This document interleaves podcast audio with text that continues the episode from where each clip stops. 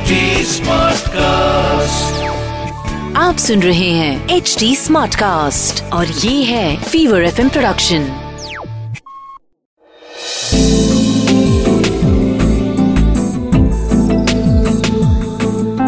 एक अधूरी कहानी। एक अधूरी कहानी कहानी वाला देव के साथ। सन उन्नीस की बात है। स्कूटर का फ़ैशन तेज़ी से बढ़ रहा था। बड़ी कार तो हर कोई खरीद नहीं सकता, लेकिन स्कूटर थोड़ी मेहनत करके खरीदी जा सकती है। राजेंद्र की नई नई नौकरी लगी थी बैंक में। अब तो बस अगले दो साल में अम्मा के मायके के पास वाली अंजलि से शादी करके उसको स्कूटर पे बिठा के उसके साथ पूरा पटना घूमना था राजेंद्र को। स्कूटर पे बैठ के वो जब ठंडी ठंडी हवा में अंजलि को पीछे बिठा के पटना की सड़कों पे निकलेगा तो बस सब जल के राख हो जाएँगे। राजेंद्र पटना का रहने वाला था। अभी 24 का था। बड़ी मेहनत करके एक सरकारी बैंक में बड़े बाबू की नौकरी लगी थी भैया की। और अपनी दोनों बड़ी बहनों की शादी के बाद अब शादी की बारी उसकी थी। और लड़की भी उसे पसंद तो थी, लेकिन अम्मा को मनाना मुश्किल था। अब अम्मा जब भी मायके जाती तो दिन भर राजेंद्र और अंजलि बचपन में आँगन में खेला करते थे। अम्मा ने एक दफे मज़ाक मज़ाक में कह दिया था कि, बड़े हो जाओ, तब तुम दोनों की शादी करा देंगे, फिर ज़िंदगी भर खेलते रहना आपस में। राजेंद्र तो उसी पल से अंजलि को दिल ही दिल में अपनी बीवी मान चुका ज़िंदगी में दो ही सपने थे उसके। सरकारी बैंक में नौकरी और दूसरा अंजलि से शादी। अब पता नहीं अंजलि कैसी होगी। हमको पहचानेगी। हमसे शादी करेगी ना। रोज रात को सोने से पहले राजेंद्र यही सोचा करता था। और इसी बीच वो पल भी उसे याद आ जाया करता था जब एक दिन भरी दोपहर में अंजलि आम खाने की जिद कर रही थी। तो आम के बागीचे में आम चोरी करने के लिए दोनों बच्चे घुस गए, लेकिन पकड़े गए और फिर बड़ा बवाल हुआ था। बगीचा जिनका था, उन्होंने बड़ी खरी खोटी सुनाई थी घर वालों को बुलवा के और उसी दिन अम्मा ने यह कहा था सबके सामने कि इस लड़की की वजह से जितनी बेइज्जती हुई है, इसका कभी तो मुँह भी नहीं दिखेगा। और उसके बाद अम्मा सिर्फ़ दो बार मायके गई और दोनों ही बार राजेंद्र यहीं पटना में बाबूजी के साथ था। लेकिन अब तो ऐसा नहीं था ना। अब तो राजेंद्र बड़ा हो गया था। अरे सरकारी नौकरी कर रहा था और अब उसको कौन रोक सकता था? उसने एक दिन सवेरे सवेरे नाश्ते के वक्त अम्मा से कहा, अम्मा, ओ, याद है ना आपको? ओ, नानी के घर के पास हमारी दोस्त थी अंजलि।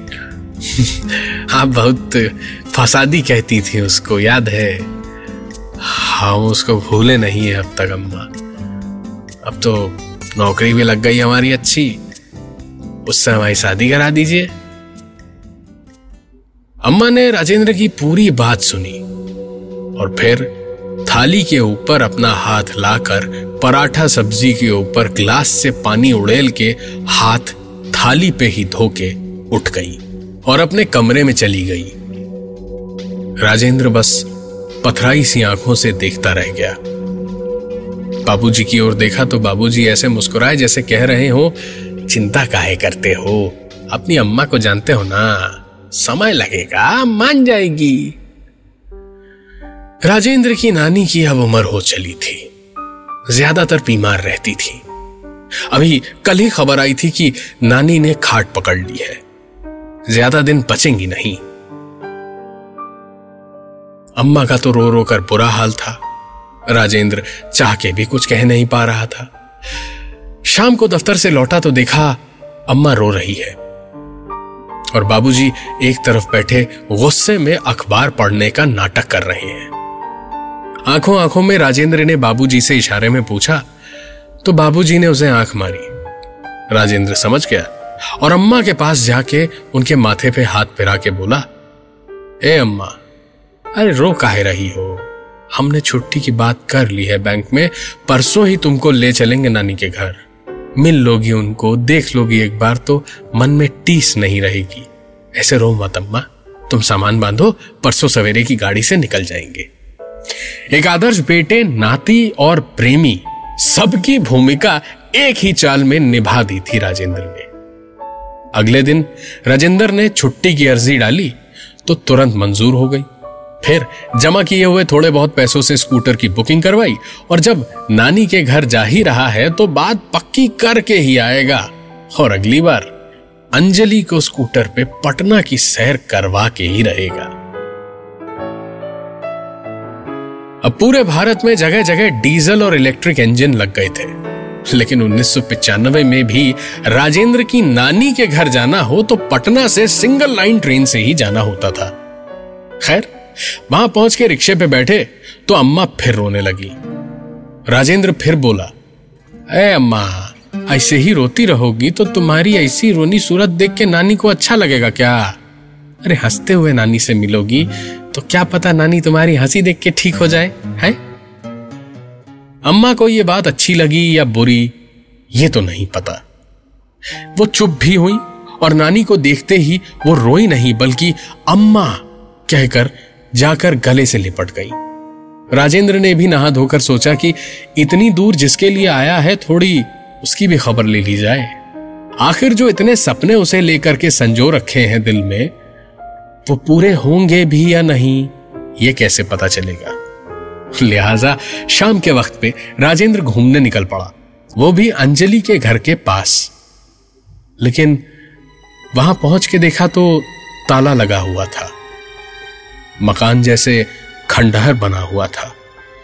पूरे मकान की दीवारों पे बरगद और दूसरे पौधों की शाखें और बेलें निकली हुई थी। एक जमाने में लगा हुआ वो भारी भरकम गेट जंग खा के टूट के झोल गया था और खूबसूरत सा वो फूलों का बागीचा अब उजड़ के एक बंजर धरती का टुकड़ा सा लग रहा था। राजेंद्र मकान के करीब पहुँचा तो अपने सपनों को एक झटके में बिना किसी चेतावनी के ऐसे राख होते देखकर आँसू नहीं रोक पाया। फिर किसी तरह खुद को संभाल के उसने आसपास देखा तो एक पान की दुकान दिखाई दी। वहाँ जाके राजेंद्र ने पूछा कि यहाँ जो लोग रहते थे, जिनकी छोटी सी बच्ची थी अंजलि, वो कहाँ चले गए ये सब छोड़ के? तो पान वाले ने सर उठा के ऐसे देखा राजेंद्र की ओर जैसे पान वाले से उसकी जायदाद मांग ली हो उसने। पान वाला जो खुद भी पान चबा रहा था, जिसका मुँह पीक से भरा हुआ था, उसने राजेंद्र को किनारे हटने का इशारा किया और उसके हटते ही मुँह में भरी हुई पीक को थूक के बोला, भैया जी, ऐसा है, यहाँ जो लोग रहते थे ना, बहुत अच्छे थे, हम उनको गुड्डन चाचा गुड्डन चाचा कहते थे। बहुत बरस पहले की बात है। बच्ची को आम खाने का मन हुआ तो ठाकुर साहब के बगीचे में घुस गई थी।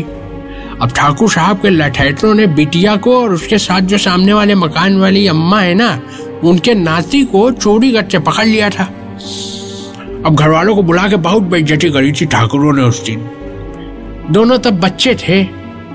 अब बच्चे ऐसे आम नहीं खाएँगे तो बताइए, आप और हम खाएँगे क्या? हुँ? फिर पता नहीं क्या हुआ। छोटी बच्ची और नाती बाबू को डांट वाट पड़ी होगी। और बच्ची ने सोचा कि हमारे दोस्त को इनकी वजह से डांटा गया। तो हम उनको नहीं छोड़ेंगे। अब डंडा लेके उतनी सी बच्ची रात को निकल पड़ी। मैं ठाकुरों से बदला लेंगे हमारे दोस्त को ऐसे बोला इसलिए। और रात को सियारों और तेंदुओं से बचाने के लिए बगीचे में तो आदमी रहेगा नहीं ना रखवाली के लिए। तो बगीचे की रखवाली करते थे खूंखार विदेशी कुत्ते अब रात को बच्ची चली तो गई अगले दिन बस उस बच्ची के खून से लटपट कपड़े मिले। और एक दो टुकड़े। उसके बाद इन लोगों ने मकान क्या? शहर छोड़ दिया।